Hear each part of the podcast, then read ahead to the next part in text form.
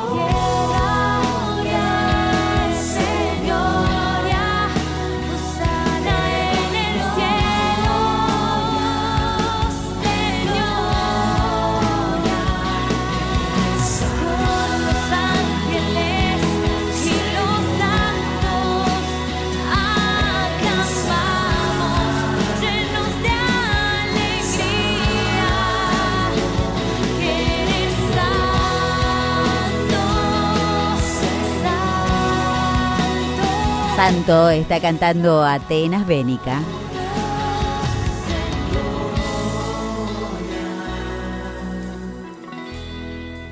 el santo por excelencia, nuestro Señor Jesús. Estamos recorriendo junto a ustedes en este viernes 15 de marzo este ciclo que hemos, eh, lo hemos hecho el año pasado junto a la doctora Silvia Correale, Causas Argentinas, Causas Argentinas y Latinoamericanas de Canonización. Hoy vamos a hablar, como les adelantaba, sobre la vida del siervo de Dios Luis María Echeverri Boneo, este sacerdote argentino, fundador de la institución de vida consagrada Servidoras, que eh, fue fiel a este ideal paulino de instaurar todas las cosas en Cristo y se dedicó, dedicó toda su vida a fomentar esto, ¿no? Este, este amor al Señor. Así que bueno, le damos la bienvenida al postulador de la causa, a Monseñor José Bonet Alcón, que tiene la delicadeza de estar hoy con nosotros para contarnos acerca de la vida de este siervo de Dios. ¿Cómo estás, Monseñor José? Bienvenido a Radio María. Muy bien, ustedes, muchas gracias por este llamado y por este interés en la causa del, del siervo de Dios, padre Luis Vallecha Berrigoneo, que em, eh, nació mm, en septiembre de 1917, hace 102 años. Mm. Él era una familia muy cristiana, mm, su padre Rómulo Echeverri Boneo era un gran jurista, actuó en el Poder Judicial, pero también era un gran católico. Y su madre, Julia Barros, también lo mismo, una familia muy cristiana. De su madre, él recibió una gran devoción a la Virgen. Él amaba a la Virgen María desde su niñez, eh, amaba la pureza, la, mm, eh, y, también del padre, curiosamente, pues recibió una gran devoción al Sagrado Corazón de Jesús. Mm los primeros viernes, el mes del Sagrado Corazón. También a la Virgen, pues él desde chico le llevaba flores en el mes de María y mm, también en su juventud. Y ya a los 12 años él tenía el gran deseo de ingresar al seminario, como ser sacerdote, prepararse para el sacerdote, y lo dijo a sus padres. Mm, pero sus padres pues se le ocurrió consultar al tío abuelo de él, eh, Monseñor Juan Agustín Boneo, que fue el primer obispo de Santa Fe. Y el obispo, mm, también pues sus padres estaban de acuerdo, mm, decidieron que él terminara el secundario. La familia no actuaría en contra de su vocación, todo lo contrario, la familia estaba muy contenta con esa vocación. Y los últimos dos años él, porque estuvo la familia en La Plata, estuvieron en diversos lugares, pero los dos últimos años del secundario ya estaba en el Colegio Champagnat, en, Buenos Aires, con los hermanos maristas, mm, los de la calle Montevideo, y ahí terminó el secundario, y tenía un alto promedio, y le dieron el premio, un premio fuera de concurso, porque el premio también el premio mm, a la caballerosidad. No le dieron la medalla de oro porque no había cursado el, todo secundario en ese colegio. Y esto fue en el año 1935. Antes, en el 34, pues había ingresado ya en la Acción Católica, en la parroquia San Agustín. Y también en el 34, pues en las conferencias vicentinas, porque él entendió que toda necesidad material encerraba una necesidad espiritual y que había que satisfacer. Algo así como aquello de Santo Tomás, que para practicar la virtud se necesita un mínimo de bienestar y hay que dar ese mínimo de bienestar a todos los hombres. Él vivió muy intensamente el Congreso Eucarístico Internacional y de ahí pues le tomó una gran devoción a, Pío XII, al que era el cardenal Pacelli, que vino acá, mm, era secretario de Estado, mm, y claro, el Congreso Eucarístico Internacional fue una maravilla porque se cuenta que el día 11 de octubre, pues eh, eh, había 12 de octubre, pues habían eh, comulgado, comulgaban 700.000 mujeres, 200.000 hombres y los 100.000 niños que habían tomado la primera comunión el día anterior. Entonces, ese gran entusiasmo, Argentina católica, pues era también un gran ideal que él tenía y que él deseaba siempre aún en su formación. Él mm, finalmente pues eh, eh, ingresó al seminario en el año 36, en marzo del 36. Antes pues eh, también mm, le había leído a su madre mm, el texto de la mujer fuerte de la escritura, de, los proverbios. Su madre lo escuchó con gran emoción. Y bueno, tenía también unos cuadernos espirituales muy valiosos y finalmente pues ante eh, la, la, cualidad especial eh, superior de este muchacho, su inteligencia, sus virtudes, pues se, se decidió enviarlo a Roma el mismo año 36, en mm. septiembre del año 36. Viajó a Roma para seguir su formación los estudios en el Colegio Pío Latinoamericano, también en la Universidad Gregoriana. Entonces en Roma, pues mm, él mm, eh, tenía pues, esos cuadernos espirituales y semanalmente escribía a su familia, así que mm, se cuenta con un gran material Incluso se escribió un libro de más de mil páginas sobre esa formación con ese gran material por parte de una servidora, historiadora, Ana Fernández. Mm. Y entonces, pues él, allá en Roma, mostraba el anhelo de ser santo permanentemente, buscaba la santidad. También, ¿Cómo lo pues, hacía, eh, padre? ¿Cómo? ¿Cómo lo hacía, digo? ¿En qué, pues se expresaba?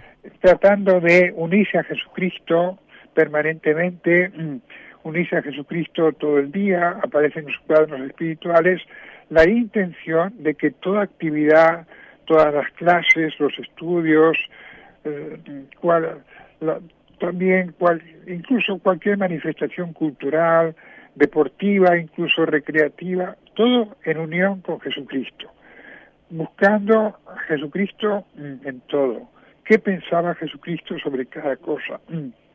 cuál era el juicio de Jesucristo eh, sobre personas, sobre acontecimientos. Él, por otra parte, mm, también eh, ya en ese momento, claro, con la guerra civil española, pues incluso ofrecía a Dios su propia vida por la paz su propia vida la ofrecía a Dios por la paz del mundo después en, la, Segunda Guerra Mundial, por la conversión de determinadas personas, eh, por la iglesia. Mm, era verdaderamente muy abnegado y al mismo tiempo muy sereno en todas sus cosas. Eh. Él escribía en sus cuadernos espirituales mm, eh, justamente la víspera de su ordenación sacerdotal, fue ordenado sacerdote en el, en 12 de abril de 1941.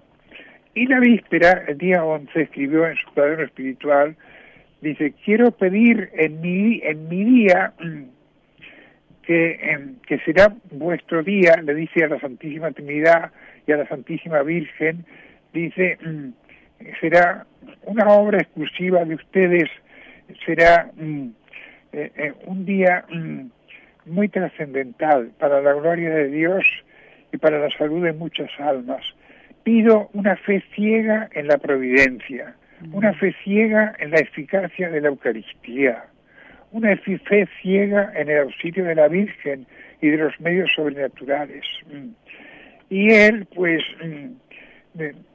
pensaba también que eh, no importaba que su obra apostólica, incluso mm, como Jesucristo, que fue un fracasado, a igualdad de gloria de Dios, si no había ninguna merma en la gloria de Dios, él también quería ser un fracasado, mm, de tal manera que no viera éxitos apostólicos en este mundo, que los viera en la vida eterna.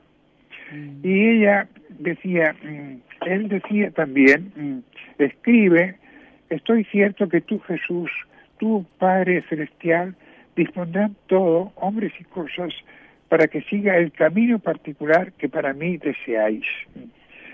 Él quiere ciertamente mm, eh, le parece que ese camino es la juventud estudiosa y los ministros de Dios. Mm.